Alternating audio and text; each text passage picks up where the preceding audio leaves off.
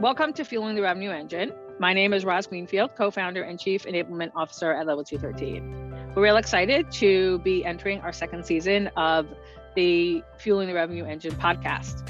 As we enter this season, we're going to continue to look at the future of the enablement profession and connect with other go to market leaders for discussions that take a closer look at relevant enablement topics, providing insight, guidance, and support to the go to market enablement and sales leadership community. We hope you get a lot of value out of this. Thank you for joining us.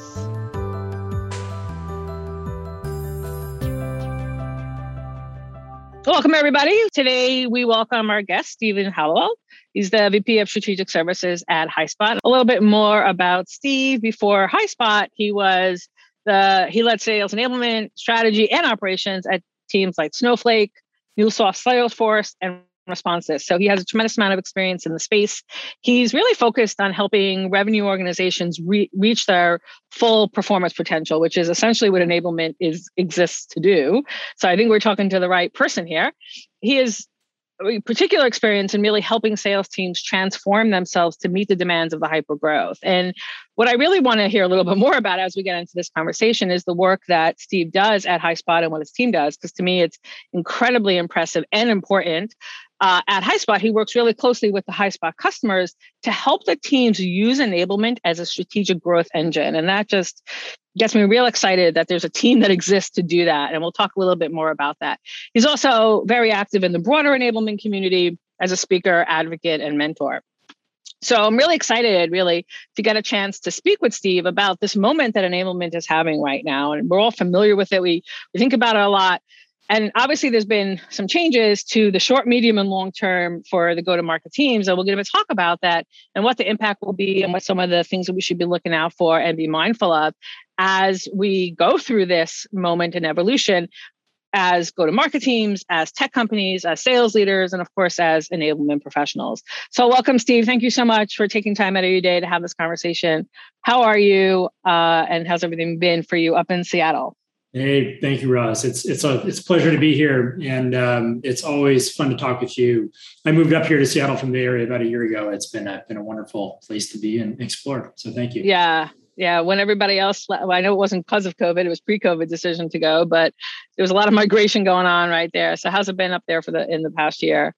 Or are you just really finding out as the world opens up again? Well, you know, it's funny. We just we have we have three young kids, and uh, we've been mostly focused in a pretty short radius uh, around home, and plus the adventures we can get out to do with them. Yeah. Um, but you know, for uh, for raising three young kids, we were in San Francisco like you were before, with no outdoor space, and the fact that we've got some room for that's awesome. Is a nice thing yeah and it's going to be nice now that you know you can get out a little bit more you almost like could explore you're you settled in a little bit but really could explore. And i'm real excited for today's conversation. I've really been looking forward to it. Uh, i've had a lot of conversations with people in the enablement community around this topic so i'm real excited to get your your uh, um, in, insight and expertise on this. And i really want to start with your role at highspot it's to me it's a very unique role and i'm impressed to see that a sales enablement platform community company built this in to the function and it's a tremendous asset to the sales enablement community. And highspot does a tremendous amount for for the sales enablement community in general. But I really want to hear a little bit more about your role, about the team and the charter, and maybe even some examples of what it looks like and how you help the enablement community be or the enablement function be a part of that strategic growth engine because I think that's really where where we win or lose this game and where we can really have an impact. So uh, I'd love to hear a little bit more about that and what you guys are working on. Yeah, thank you. I'm I'm really excited about it. It's a it's a really interesting opportunity for me personally, and I think certainly for for the industry. Um, you know, we've got folks at HighSpot who are great at helping you learn how to use the product. For example, think about what we do as a layer that sits on top of that. It's really how do we help our customers achieve their business outcomes. And you know, I don't know about you, Roz, but certainly as I have grown up in this function, I didn't have a ton of models to turn mm. to in terms mm-hmm. of what does great look like? How do I solve some of the challenges that I needed to solve? You know, I, I certainly went through a lot of making up as I go and, you know, talking to people and sort of trying to, you know, piece different bits and pieces together. But, you know, you think about in the, in the sales world, we have sales methodologies that, that show, you know, you know, established repeatable approaches for how to sell We have you know messaging frameworks. You know, in the marketing world, enablement hasn't had sort of a, an enablement framework, and that's one of the things that we're developing. And then, of course, we we help our customers implement that. So, to give you a couple of examples of what that might be in practice. Um, you know, this can be something that's pretty simple. One of the things we do in our platform is help folks uh, build sales plays. And so I do a lot of work helping people design those sales mm. plays. How do you make sure those things can be, will drive the impact you want? They're digestible, they're effective. And a lot of that is about bringing together, as you know, enablement so often is, it's how do we get marketing and sales leadership and enablement all on the same page, you know, pulling in the same direction. It could also be things like designing an onboarding program. You know, I was mm. talking to somebody the other day who said, you know, geez, pre-COVID, we had everybody down in Texas for for three weeks, and it was the you know the full kind of boot camp. Remember that? You know, once once upon a time, and yeah. You know, okay, COVID hit, and now we took everybody into Zoom and made them watch a bunch of videos, and you know, it sort of got them through COVID, but it's not exactly an ideal experience. Yeah. And so, you know, the question was, okay, what does good look like now? How do we how do we use the tools available to us to actually build an experience that is effective and you know accomplishes the goal that's so important for so many people we got to get people to ramp you know uh, you know rapidly and so you know that's that's another place we'll work with customers we can also kind of take a take a step back and i had a really interesting conversation just the other day with a company uh, we were talking with their head of enablement head of marketing and head of sales and they said you know, look, we've been trying for a long time to sell solutions more than just products. Mm. But we've been struggling to make that transition. You know, we're still mostly selling products. What do we need to do to be able to sell solutions effectively? Mm.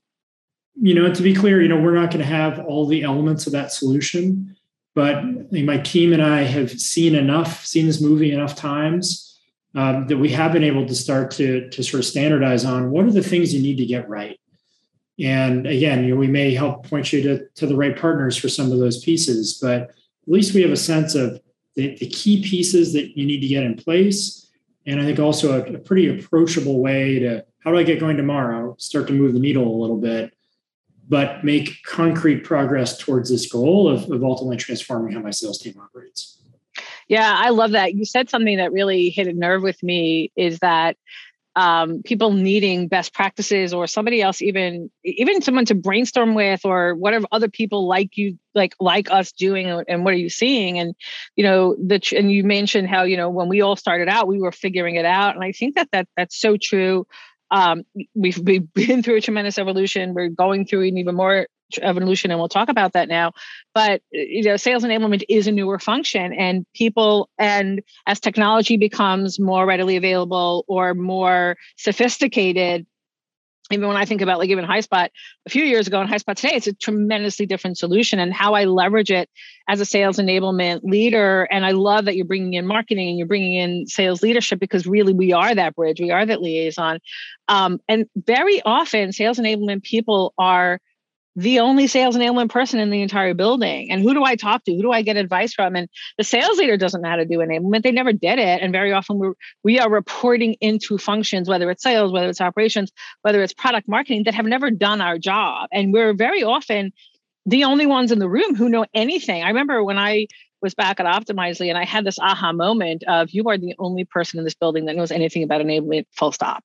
And that's tremendously overwhelming, right? And where do you go? And then these all these technologies are coming on the market, but if you don't use them effectively, to drive that uh, the revenue or to remove roadblocks for, your, for your sales organization you go to market organization it's technology right? And, and it ends up being shelfware or what have you. And so the fact that that there is a resource for people to go to and say okay i have this technology but now what do i really do with it to move the needle? And as things continue to shift it becomes so important. So i love that you're that this exists and, and people and i know yourself and other members of your team just a wealth of information and yeah there is some of it of we, we're figuring it out but we also learn from what worked what didn't work and then also how do you stay on top of some of the changes so i love love love that exists and i think it's a function i think about this a lot you know aes or other aes in the room SDRs or other SDRs in the room, product marketing, the other product marketing in the room. And usually your boss has done your job. With enablement, that's not necessarily the case. So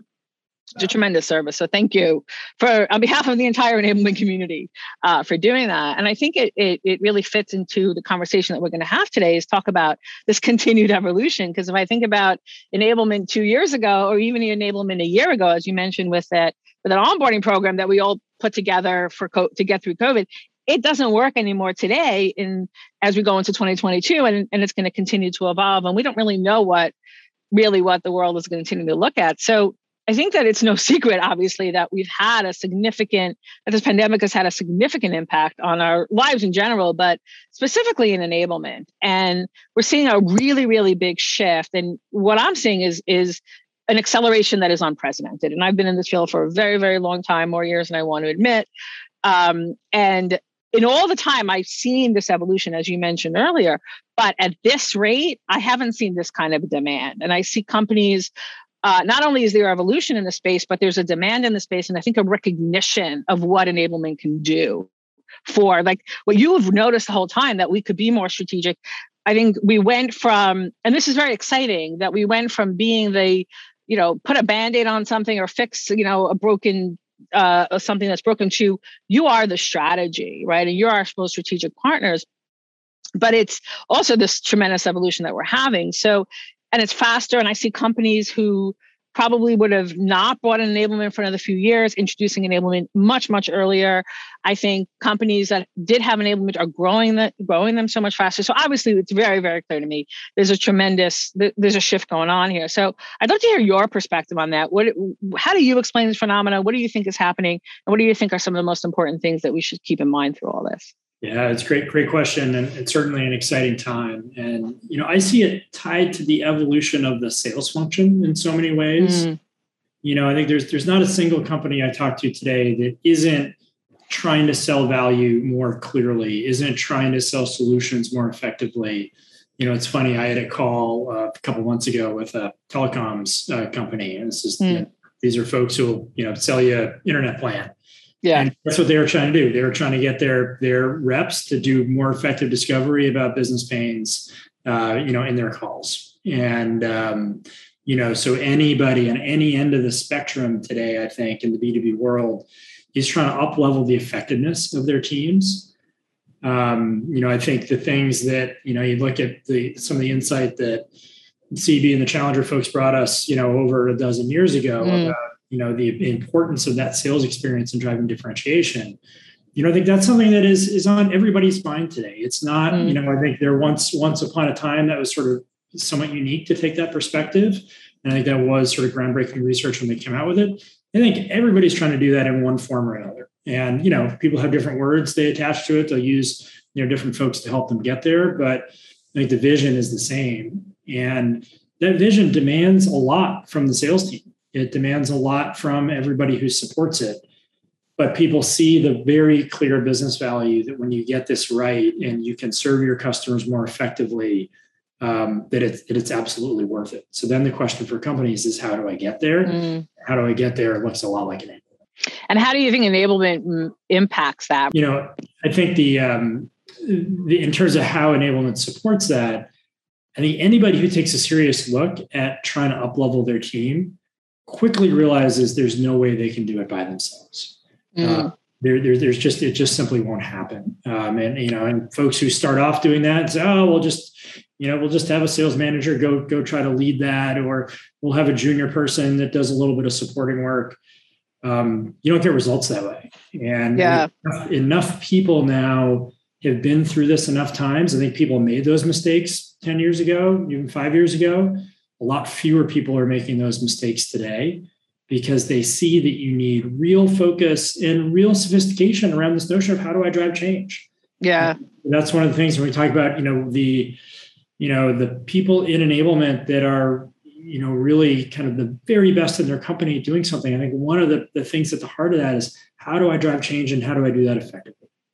And that shows up often as how do people learn? How do I communicate effectively? How do I chunk information out in bite-sized ways?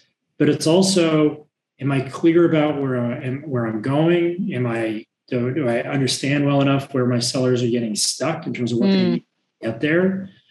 And you know that empathy for the sellers, the awareness of what the folks in the front line are dealing with, the awareness of the vision of where we want to go, and an understanding of the tools required to help move somebody down the path, I think are all part of the very unique skill set that enabling professionals bring to the table. Yeah, I, I I very much agree with you. I think I think we are the the one piece of this puzzle that's that's actually thinking about the frontline salespeople and the day to day and the impact of what they're dealing with in addition to all the other things to selling the value and to selling more solutions or or you know selling the product but what is the reality of the people as they're going out to the floor and i think we have a very i always think it's a very privileged space to be right? Because we we exist only to make them more productive and and yet and, and we are almost their layer of protection if you will. And and and i find that they'll they'll tell us things that they won't tell anybody else which also gives us the responsibility to then go and share it with the rest of the organization while also maintaining that confidence right? If you hear it enough from enough people um, and you know with a bunch of with everybody working remotely still or many companies working remotely or the world you know moving as quickly as it is that keeping the pulse on that is an incredibly important thing that enablement has to say because what we might have done to help somebody uh, six to eight to 12 to 18 months ago might not be the same. And as you talk about the you know having being this liaison with sales leadership and with marketing um, what are your thoughts on? So we see it and we understand the change, but the sales leader has always done it this way, or he came up, or she came up in a time, and this was done that way. And yet it is different and it is evolving, and we do have that pulse. How do you, how do you, as an enablement professional, what are your thoughts from where you sit of how do you bring along some of those other people that might not understand? You know, they it, this is a, I'll, I'll use an example you know it's it's it's as we're as we're having this conversation it's the end of we're in q4 um, most most enablement teams are working on thinking about sko for the next fiscal year. And there's a lot of conversation are we doing it virtual? Are we doing it live? And having conversation with sales leaders where they don't understand why you can't do what you would have done in person over Zoom. And it doesn't translate the same way. And we're like, it just doesn't work that way. You can't have somebody on a line on a on a a video call from nine to five. It just doesn't work. And part of, you know, SKO is to have people to have together. So how do you bring some of those people along when you're seeing this evolution and you're being, you're a big part of this, but you're working with key stakeholders that might not be coming along as fast as you or not have the pulse that they, that we have? Yeah. That's a great question. And, you know, I think there's a few pieces that come to mind for me. One is you got to start with a strong relationship and a mm. relationship built on on two-way trust and you know as we all know that's something that's earned over time through yeah. time in the trenches working together and you know uh, you know and listen you know sometimes you can do all the right things and still not get there um, mm. i think the good news is that there are i think is i think if you think about you know bucket the world in very coarse terms into sort of new school sales leaders and old school yeah. sales leaders yeah i think the, the number of new school are are starting to uh, to outmatch the, the number of older school and so you know, at, some level, I think if you're an enabling professional working for somebody that just, despite your best efforts, doesn't want to hear what you have to say, you know, you might want to think about about finding another another company at that point, um, because there are people out there that, you know, as long as you're doing your part of the job right, which of course is critical of you're being thoughtful in terms of how you bring perspectives, um, you're listening, you're seeking to understand their perspective and what's important before you know driving your own all the all the good things that, that we all practice. Um, there are enough forward-looking sales leaders out there that are hungry to hire, you know, highly capable enablement professionals that and make sure you have that chemistry right. Mm. But um, you know, if you have that foundation trust, how you do it is important. So as I said, listening, you know, hey, well, what, you know, why do you think it's so important to go all day? You know, have mm. you what are you trying to achieve? Here's some other ways maybe we can achieve that goal. And so getting that communication right. And then lastly, you know, this is a place that whether it's using, you know, outside resources like, you know, what my team does, or just having somebody who is not in the political structure mm-hmm. of your organization mm-hmm. that's, you know, doesn't have a horse in the race that can say, hey, yeah. here's what we see other people doing. Yeah. Or connecting them with other peers in the industry that may uh, share some of those perspectives. And again, the good news is I think there are many more of those people out there that you can connect folks to than than there were, you know, five ten years ago. Yeah, I agree, and I very much agree with you that I there is there has been a, sh- a shift in the way sales leadership, or I should say, even go to market leadership how they see enablement, right? And and I I do think that they're coming along and that they know that the world has shifted and enable late enablement is a strategic partner there. So I very much agree with you uh, on that, and that's that's been a tremendous. I think that's a testament to the the hard work that the enablement community has done to to get there. And yet we still have some more that more work that we need to do. Um, and and then and then I think it's also even a gut check, right? Am I getting this right? Right, especially if if you're uh, you know you're in the day to day. So I love your point of you know bringing in someone like your team or some other outside consultant who can see the forest from the trees because they're not in the you know in the forest with you. But on that note, I'd love to like even get your thoughts on one of the things that the conversations I've been having a lot with the enablement community over the past few months is yes, we're going through this tremendous evolution and we have to do things differently. We've been forced to, and we also have to continue to do things differently. And technology is evolving, so we can do things differently. So we had a playbook. We kind of got comfortable with that playbook. We knew what worked and what didn't work. And now the playbook kind of shifted on us. And we don't want to lose this moment, but also, how do you kind of balance the being you know innovative and taking some risks will also like making sure you get it right right? And and making sure that we move this forward uh, in in a, an effective way without you know without too many uh, casualties on the other end. But it's also hard to know when you're in this new space like what you know are we in the right direction? So i'd love to get your sense on you know what is the, i think there's a big push and pull between i don't want to be too risk too much of a risk taker, but I also don't want to lose this moment. So, what are some of your thoughts on how we straddle that balance and how we look at like what are some of the proof points, for example, if we're doing things differently and heading in the right direction, or if no, you know, you're killing a thing that was working, right? And don't don't recreate the whale or throw out the baby with the bathwater or whatever analogy we want to use here. Yeah, it's it's it's interesting. It's a great question, and I I'm I'm I'm sure if you ask some of my former team members, I've been guilty in the past of having you know the thing that worked real well and I was real proud yeah. of, and they were kind of saying, "Hey, we we probably should evolve that," and I was maybe holding on to it a little too tightly, and uh, yeah. So you know, I've I've been there. Um, you know, I think it starts with understanding your purpose and what mm. you're trying to solve for and you know then within that purpose saying am i achieving my goal now? Or do i have you know room to to achieve that mm. goal more effectively? And so one way that i like to like, like to break the world down a bit in terms of how we drive behavior change in the company is you know the first question is is equipping. Are you equipping your team with what they need to be successful? And that's partly about giving them the right resources and tools but it's partly about have you written down what you want them to do in a really clear way? Mm. And if you think about that, you know, in the old world, you know, define what old world is, but something older than now, you know, 2019 might have been might have been literally a, a binder full of stuff or maybe it was this long Google document that nobody would read. And I remember, you know, a former boss might say, Hey, Steve, we got to write down the playbook and put it into this document. Yeah, nobody's gonna read that thing. And yeah, you know, and and he was right that we needed to write it down. And I was also right that nobody was gonna read it. And so it was yeah. interesting, you know, situation.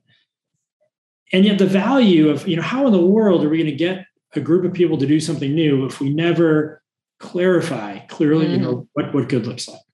Mm. So this is where technology can play a role, where you know, and, and new ways of doing things can play a role. Where instead of capturing every operational thing somebody's going to go do, we focus in on how does somebody have the right conversation, and how do I capture just what they need to understand what that looks like. And I can layer in things like call recordings. You know, mm-hmm. I can I can mm-hmm. layer in some just-in-time skills training for how to have that conversation effectively. And I have a nice little package that, you know, at HighSpot, we call this a sales play that is not a full playbook. It's just a nice consumable sales play on something that's really relevant to somebody so that they can easily access what good looks like. And, you know, so that that's that's one sort of simple example. Or, you know, something else would be um, I want to make sure once my team knows what good looks like, they've got to practice and build confidence. Well, you know, practicing doesn't have to be face to face anymore. It often can't mm-hmm. be face to face. How do I use technology to scale that and make sure I can also drive accountability for who's doing it? Um, you know, in an old world, we never would have, um, you know, very hard to have accountability for that. And it often didn't happen as much as we wanted to. When we can start to measure and track these things, we can make sure that people actually do the practice they need to and, and therefore build the confidence to be successful. And so, you know, I think again, for any of these, it's saying, what do I, what am I trying to get done? And then what are the sets of tools available to me now to go do it? Um, and you know, I think the wonderful thing about the pandemic is that it's helped us relax some of our assumptions where yeah. You know, so often training had to be in person. When it was in person, you had to make the most of the time you had. It was okay, people are flying in from wherever. I've got two days, go. How much can I fit into there? And yet, we all know that's a terrible way to learn. It's just not yeah. the way people process information. And they walked out remembering, remembering 10% of what they heard, if.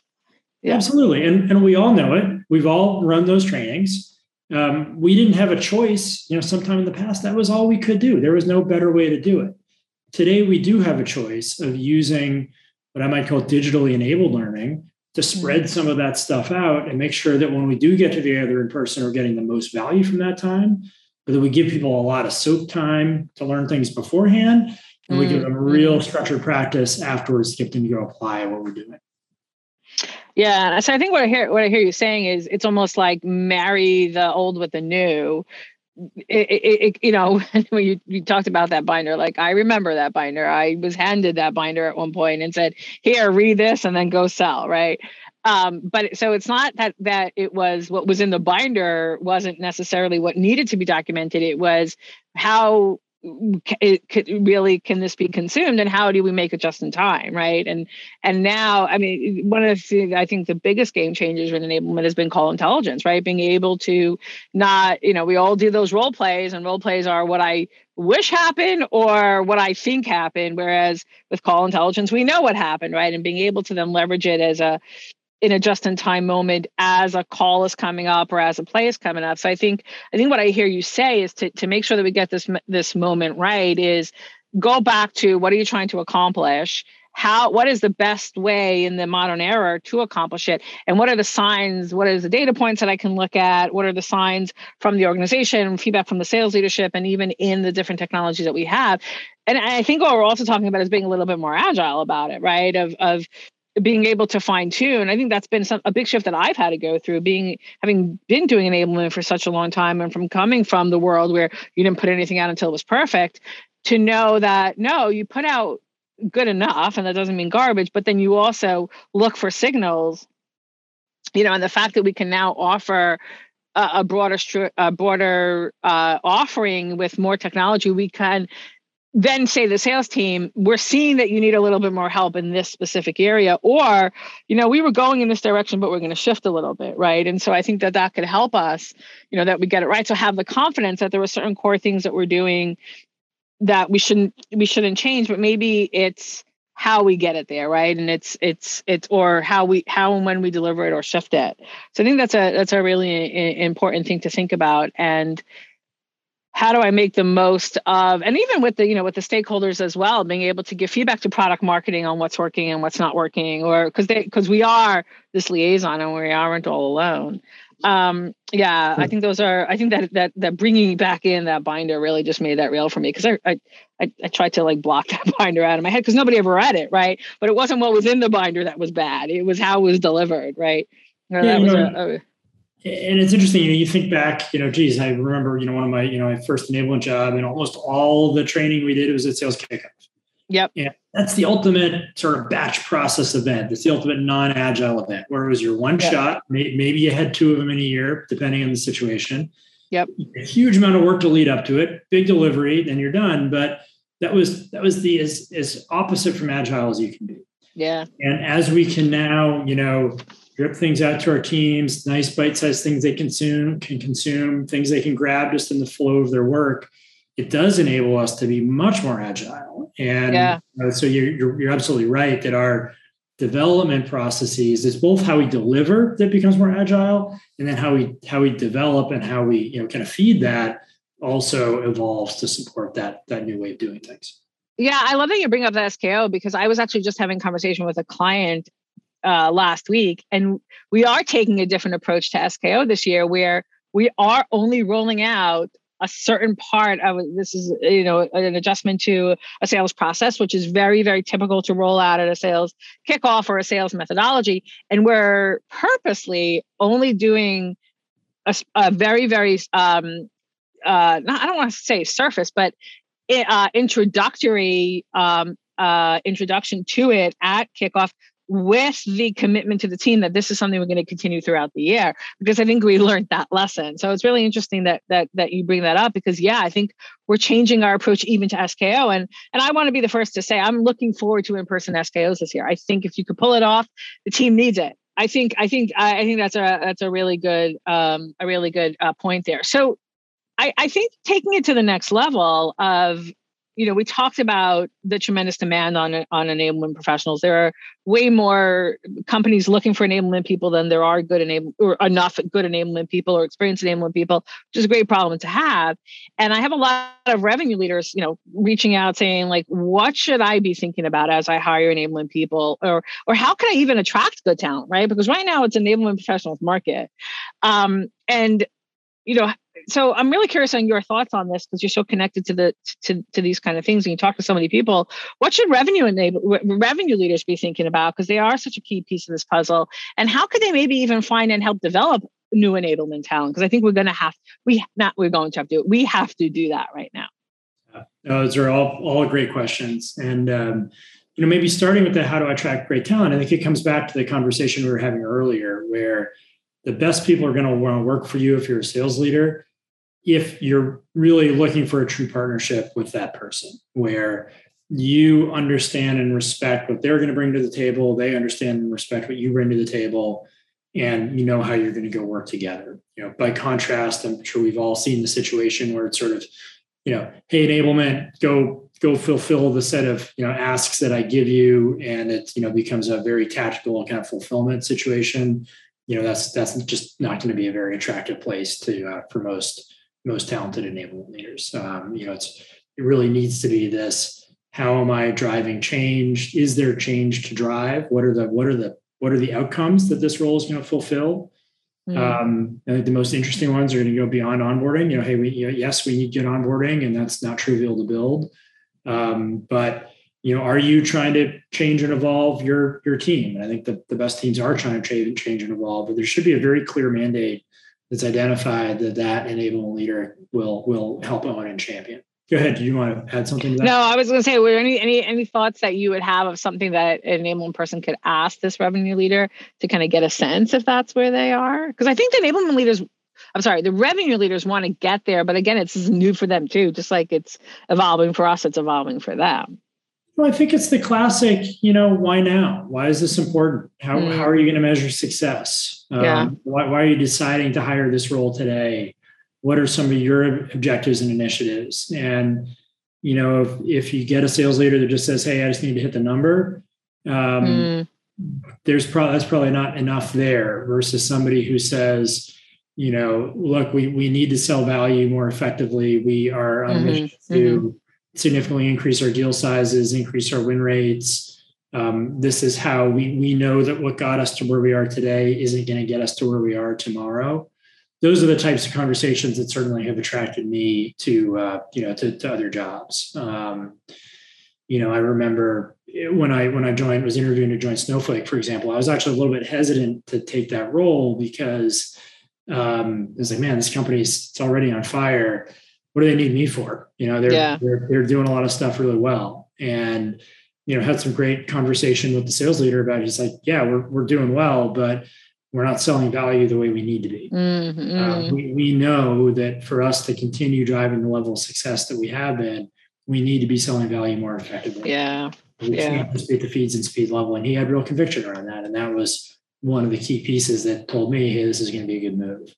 Yeah, I, I love that example. And I think that a lot of tech companies, uh, with everything that happened during the pandemic, the tech world kept the world moving, right? And so the where and this is not true for everybody, but what that also meant was sales was easier for a lot of you either had sales was very very easy or sales was almost impossible, right? Too easy or or impossible. And for those that are too easy, they're having to come back right? They got used to that and and the sales team got used to taking orders quote unquote and now you have to sell value again right? And and a to keep the people that that you sold to that might not have purchased from you otherwise and are now rethinking it or to to continue up that momentum. And so yeah even sales organizations are shifting. And, I, and i'm curious if you see in in your role at highspot where you talk to the revenue leaders together with the enablement and and and the the product marketing teams if you're seeing a shift in the way the revenue leader is thinking or or what the revenue leader is asking and or how that's kind of playing out. Well, I think you know I'll, I'll, come back to this theme that you know you're exactly right. You know, I've spoken to leaders at a number of the companies that have been sort of poster children for pandemic fueled success, and they're all saying, you know, man, I was you know, I was you know riding this wonderful rising tide. Yeah. And you know, at some point, I can't keep doing that, and I need yeah. to really develop um, much more discipline, focus, and capability within my team. And so that's that's very front of mind for you know many of these revenue leaders. Um, and I, again, I see that with everybody I talk to. That it's there. Mm. There is no company. I, I I don't think I've talked to a single company that says, you know what, we're just transactional high volume sale. We just need to turn the crank faster and everything's going to be fine. Yeah. you know, everybody wants to bring skill and capability to their team. Sometimes it's about, hey, we're, you know, we're hiring junior folks, you know, especially with this sort of, uh, you know, shift from, boy, not everybody has to be outside. How do we build greater inside capacity and the lines between inside and outside selling blurring? A real desire to start to up level more junior sales team members um, more more quickly. How do we get people to rise through the ranks and have mm younger, less experienced people doing, you know, it might have been the job of, of a, a much more expensive, more tenured resource in the past. Um, and so, you know, all those things are, I think, are driving just a real hunger for my team's got to get better and it's got to get more capable and and more more consistent in executing this. Um, I think that's the last key piece here. Is as, as I as um, I think I said at the beginning here that one of the things I see a lot of is in companies where, you know, the classic thing is 20% of the reps are doing really well. Yeah. 8% are struggling. And that just doesn't work anymore. You know, it just, that's kind of been the, the sort of accepted, well, it's just how it is in sales. Well, it's not how it has to be. And, um, you know, I think smart revenue leaders are waking up and saying and realizing that. And of course, some people are always going to do a bit better than others, but it's not accessible, acceptable to have a big chunk of my sales team not performing at a at a, at a solid level. Um, yeah. So people are they're trying to solve that. Yeah, I, I was having a conversation with a revenue leader recently, and he said I had a really good quarter, but I survived on three reps, doing really, really well, and everybody else just suck, sucking wind, and that's not good enough for me. And I and he and he was right, right? It's not. Yes, he he hit his number, but his team didn't hit their number, or his people didn't hit their number. And and and it's interesting as you're talking about it um, uh, I'm realizing that we have more and more AI coming into play. We have more and more technology coming into play, which is forcing us to sell more with value, right? The sales, the sales skill has to improve. So it's not that that um, technology is going to take over sales; is forcing us to really be scale, skilled salespeople because we don't have to worry about some of the other stuff where we have certain intelligence and data that we didn't have before. And so selling value becomes more important and maybe uh, easier to get to because you don't have to you know worry about some of the the, the other table stakes things and i think also the market demands it right? There's there's the more competitive the market comes and and uh, the buyers are demanding it. So it's an interesting um, uh, place that we are. And i think too yeah realizing that enablement is this piece that can get you there. And i think that that's a newer thing for organizations to realize in the past few years of i needed enablement to put on sko or to build an onboarding program to know enablement's going to get us to this to this place where we're all successful and we're more strategic uh, which to me is is is so exciting right? Which is where we all want to be. Now that said yeah go ahead yeah, just one one interesting, I think, really tangible place I'm seeing that show up is um, more and more sales leaders looking at things like a participation rate. So when mm. you told the mm. story about the revenue leader that said, "Hey, I made my quarter based on the back of three reps," yeah, um, you know, it's something I'm seeing Salesforce do. I heard the revenue leader over at SailPoint talk about this. Um, I've heard Scott Ettinger, is well known in the industry, talk about this, where you know they're they're holding their managers accountable not just for hitting your number, but yeah. a fraction of your team is doing well. And yeah. you know, maybe that's defined as 80% of quota, 70% of quota, something that is, you know, you know, not not 50%, not 30% of quota. Yeah. Um, but they're in the ballpark of good performance and really saying, hey, managers, you got to get you know most of your team needs to be doing well. And if they're not, there's something you're doing wrong as a manager. If you're the manager yeah. that has one out of five hitting, because you're always going to have that outlier salesperson uh, or sales deal, right? Yeah. Um, you know, but if you're the manager that's one out of five hitting, then you know, shame on you. And by the way, how do you achieve that at scale? That's through enablement. I really think that that's yeah. that's one of the best measures of of the job we do is can we get to consistency across a team where it's not just a few people who are doing well, it's everybody pulling on an oar is, is being affected in terms of what they're doing. Yeah, and also not just doing well with one deal that saved them for the year. I remember I, I'm thinking about a rep that I once worked with that had one deal that killed it and it filled his quota for the year, and he never sold anything again after that. Right?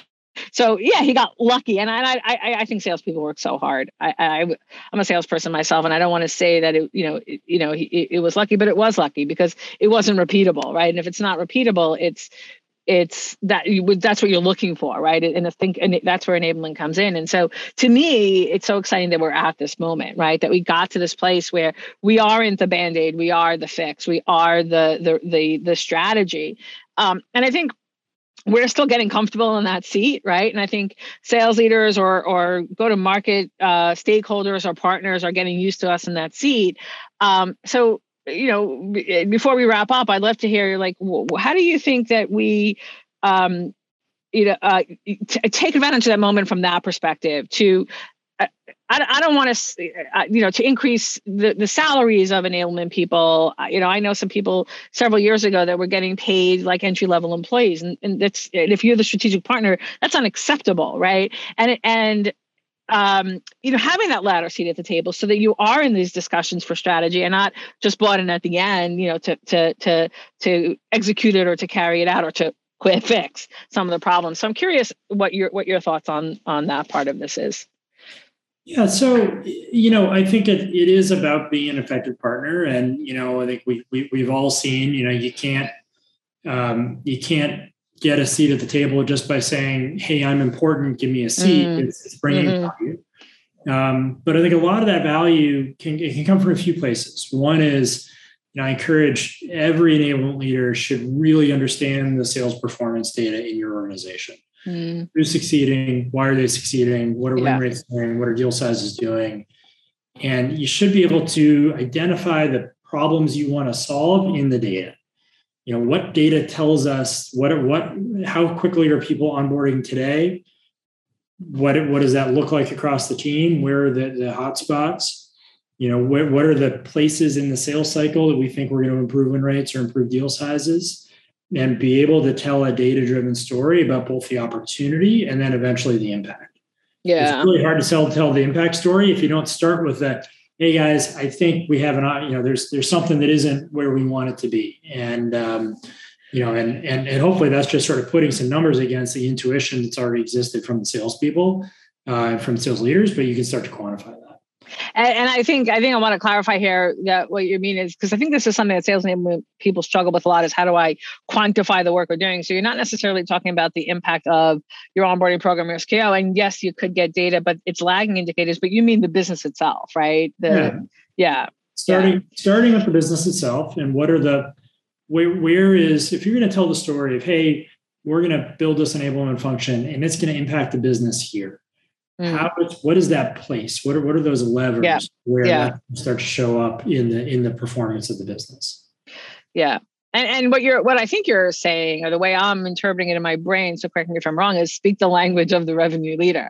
Right. I, I remember very clearly when I was an, an, an, early sales rep and going through sales training myself, and and uh, the sales trainer said, um, executives think in in Excel spreadsheets, and you're talking PowerPoint, and I was like. Pfft, right? Like we're talking two different languages here. You have to talk Excel spreadsheets, you know, if you're going to try to close a deal. And I think it's the same thing here. We have to be, and we have more data now than we ever had, and we have more insights in in the enablement tech stack that exists today that we never had, uh, you know, 5, 10, 15 years ago.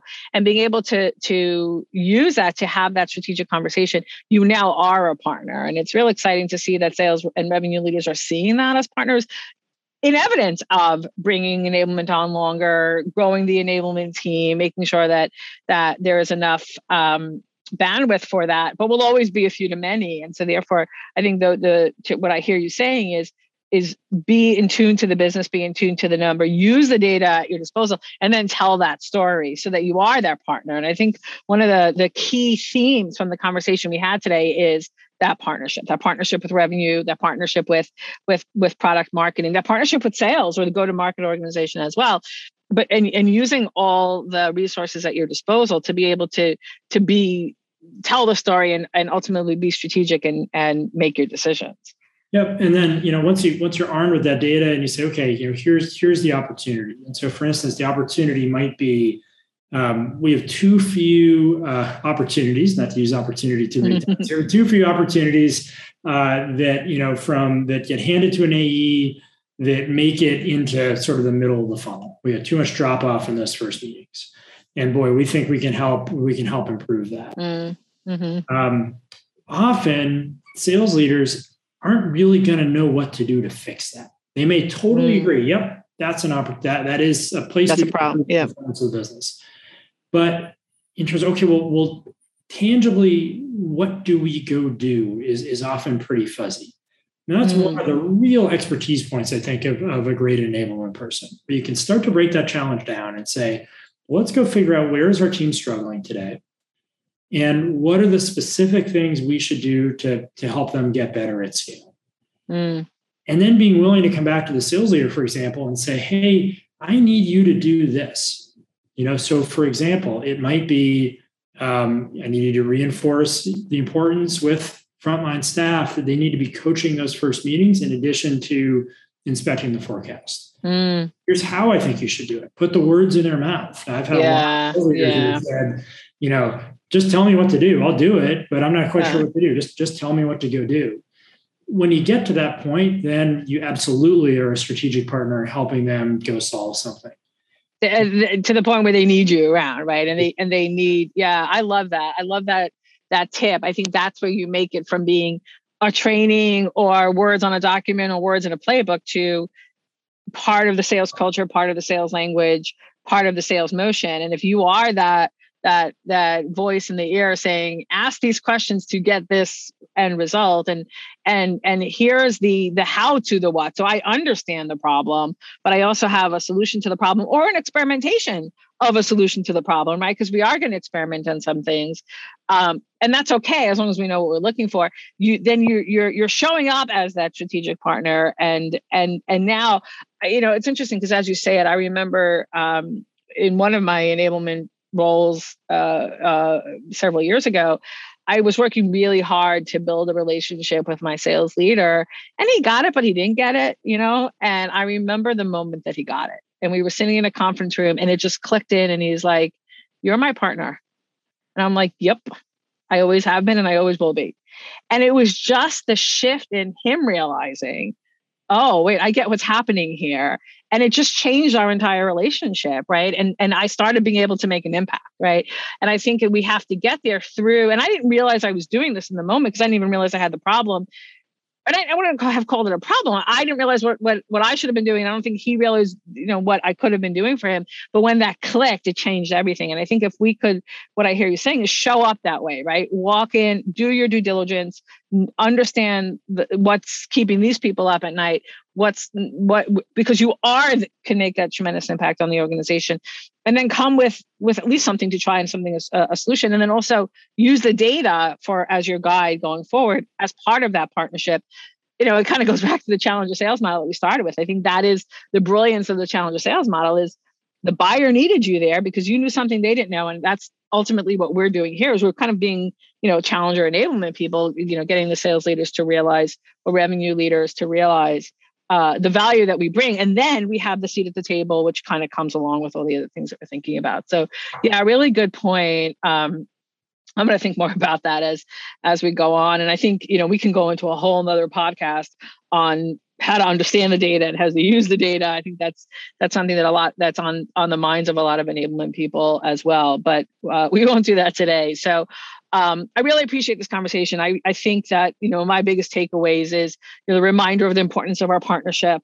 the reminder of the of the importance of what worked, but had it, but but modernizing that right and using the the resources and the additional data at our disposal to be that strategic player, that strategic partner throughout this evolution, because the evolution is for everybody, but kind of take take the front the front the leadership uh, um, or kind of lead from the front in this um, uh, and and you know it's it's it's still going to continue to evolve and it's exciting but i think it's positioning anyone in this in this space uh, and also positioning the, the revenue leaders as well and the go to market partners as well to to really make an impact in their organization so thank you for reminding um, of all that uh, before we close, just as a way for people to get you know to get to know you a little bit better. We spend a lot of time talking about technology.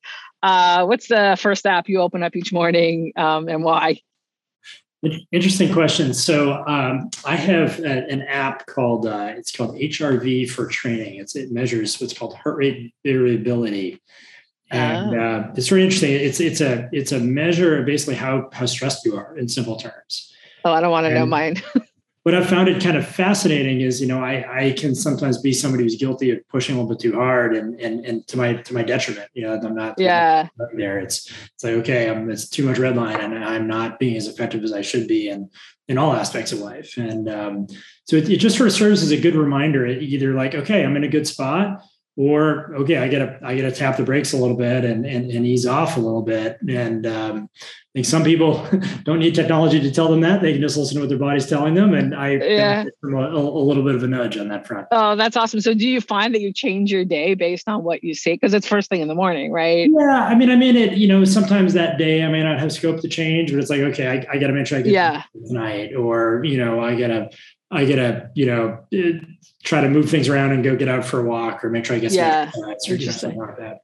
I love it. I love it. Using data again, right? Yeah. Data to make decisions, right? And and to tell the full story. So awesome. Thank you so much for taking this time and for sharing your wisdom.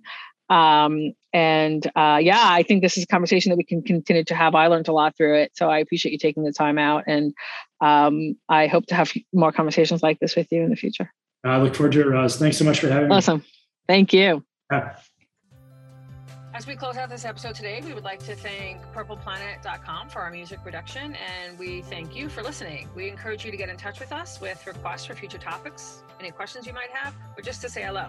We can be found at www.levl213.com. That's L E V L, and then the numbers 213.com, or through LinkedIn. Have a great day.